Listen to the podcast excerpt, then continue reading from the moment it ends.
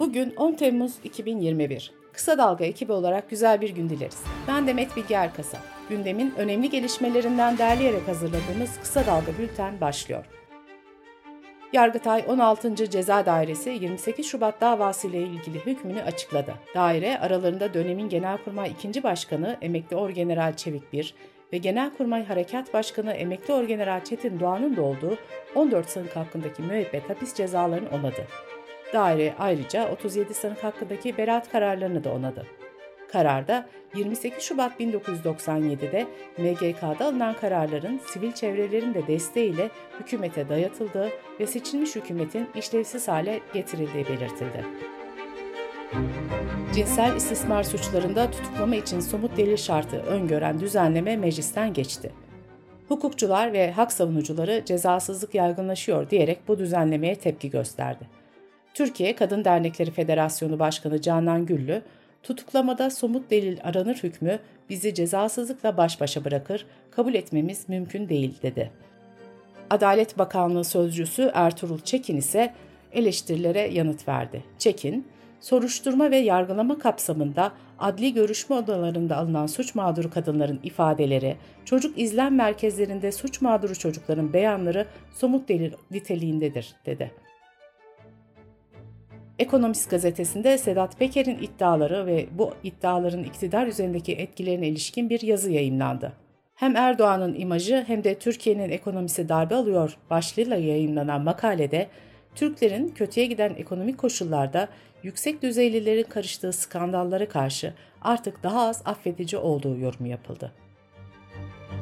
Yetki belgesi olmayanlara tütün satışı yasağı getiren teklif mecliste görüşülmeden önce yasağa karşı günlerdir eylem yapan tütüncüler evleri basılarak gözaltına alındı.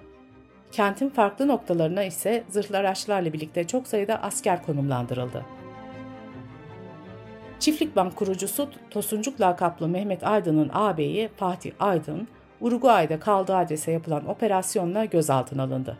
Fatih Aydın, suç işlemek amacıyla örgüt kurmak, dolandırıcılık gibi suçlardan aranıyordu. Gelecek Partisi Genel Başkan Yardımcısı Selçuk Özdağ, AKP yakın zamanda çok ciddi kayıplar yaşayacak. Biz 50'ye yakın milletvekiliyle görüşüyoruz iddiasını gündeme getirdi. 15 yıldır ödenmeyen tazminatlar için geldikleri Ankara'da meclise yürümek isteyen ancak polis engelliyle karşılaşan Uyar Maden işçileri Ankara dönüşünde trafik kazası geçirdi. Kazada Bağımsız Maden İş Başkanı Tahir Çetin ile madenci Ali Faik İnter hayatını kaybetti. CHP Edirne İl Başkanlığı'nın 128 milyar dolar nerede sorusuna yanıt arayan ancak toplatılan pankartları Edirne Suç Ceza Hakimliği'nin kararıyla iade edildi. CHP Edirne İl Başkanı Fevzi Pekcanlı pankartı yeniden astı. Güngören Belediyesi ve Çevre ve Şehircilik Bakanlığı eliyle riskli alan ilan edilen ve 17 gündür elektrik, su, doğalgazı kesilen toz koparan mahallesi için yürütmeyi durdurma kararı verildi. Mahkeme kararına göre rapor alınana kadar bölgede herhangi bir kentsel dönüşüm faaliyeti yürütülemeyecek. Gümüşhane'nin Taşköprü Yaylası'nda define kazısı sonucu yok olan ve eylem planı kapsamında eski haline dönüştürülmeye çalışılan 12 bin yıllık dipsiz göl berraklığına kavuşamadı. Profesör Doktor Osman Bektaş, doğal ekolojik yapı bozuldu, dipsiz göl artık ölmüştür dedi. Covid-19 haberleriyle devam ediyoruz. BioNTech ve Pfizer aşıların koruma etkisinin ikinci dozdan yaklaşık 6 ay sonra azaldığını açıkladı. İkinci şirket üçüncü doz izni için başvuruda bulunmaya hazırlanıyor. Reuters'a açıklama yapan Dünya Sağlık Örgütü yetkilisi, üçüncü doz konusunda araştırmaların devam ettiğini, henüz kesin verilerin elde edilemediğini belirtti. Sinovac aşısının Türkiye'deki faz 3 çalışmalarının ara sonuçları açıklandı. Aşının iki dozunun yapılmasından en az 14 gün sonra %83,5 etkili olduğu saptandı. Koronavirüs Bilim Kurulu üyesi Profesör Doktor Gülay Korukluoğlu, Ağustos ayında vakaların %80'inin delta varyantı olacağını belirtti. Sağlık Bakanı Fahrettin Koca'nın açıklamasına göre 37 milyon 250 bin kişi en az bir doz aşısını oldu. 18 yaş ve üstü nüfusta ilk doz aşısı yapılanların oranı %60'a ulaştı. Birinci, ikinci, üçüncü dozların toplam sayısı ise 56 milyonun üzerine çıktı. Sırada ekonomi haberleri var. Merkez Bankası'nın Haziran anketinde 8.95 olan piyasanın yıl sonu dolar beklentisi Temmuz anketinde 8.99'a yükseldi. Bu dönemde enflasyon beklentisi de %14.46'dan %15.64'e yükseldi. Cari açık Mayıs'ta beklentileri aşarak 3.8 milyar dolara çıktı. Bir önceki aya göre artış 1.37 milyar doları buldu.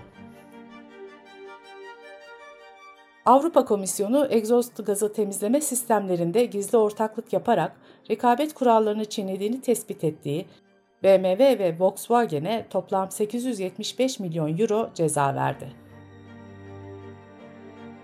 Ticaret Bakanlığı'nın plastik hurda ithalatına 18 Mayıs'ta getirdiği yasak sıkı denetimlerle kaldırılacak. İthal edilen atık plastik limandan fabrikaya gidene kadar çipli sistemle takip edilecek. Bültenimize dünyadan gelişmelerle devam ediyoruz. Avrupa Parlamentosu Türkiye'de başta HDP olmak üzere muhalefete yönelik baskı başlıklı kararı ikiye karşı 603 oyla kabul etti. Oylamada 67 parlamenter çekimser kaldı. Raporda muhalefet partilerine yönelik giderek artan baskı kaygı verici olarak tanımlandı. Yaklaşık 4000 üyesinin hapiste olduğu belirtilen HDP'nin durumuna özellikle dikkat çekilen kararda kapatma girişimi de kınandı. Dışişleri Bakanlığı ise Avrupa Parlamentosu'nun kararına sert tepki gösterdi. Bakanlığın açıklamasında sürekli yargı bağımsızlığından bahsedenlerin başka ülkelerin yargı süreçleri hakkında ultimatom vermeye kalkmaları sadece haddini aşmak değil tam bir ikiyüzlülüktür denildi. Taliban yetkilisi Şahabettin Dilaver, Afganistan topraklarının %85'inde kontrolü sağladıklarını duyurdu. Taliban yetkilisi, uluslararası yardım organizasyonlarına ülkede faaliyet göstermeye devam etme çağrısında bulundu. Belçika Federal Meclisi, Uygur Türklerinin ciddi soykırım riski altında olduğunu belirten karar tasarısını kabul etti. ABD'nin Pasifik kuzeybatısında rekor kıran sıcak hava nedeniyle hayatını kaybedenlerin sayısı bir haftada neredeyse 200'e ulaştı. Sağlık yetkilileri Oregon'da 116, Washington'da 78 kişinin hayatını kaybettiğini açıkladı. Bültenimizi kısa dalgadan bir öneriyle bitiriyoruz. Yargıtay'ın balyoz davasında aralarında Çetin Doğan'ın da bulunduğu 7 kişi yönünden beraat kararını bozması ne anlama geliyor? Gazeteci Ersan Atar dosyanın geçmişini anlattığı podcast'inde bu soruyu avukat Celal Ülgen ve avukat eski askeri hakim Ahmet Zeki Üçok'la konuşuyor. Kısa Dalga.net adresimizden ve podcast platformlarından dinleyebilirsiniz. Gözünüz kulağınız bizde olsun. Kısa Dalga Medya.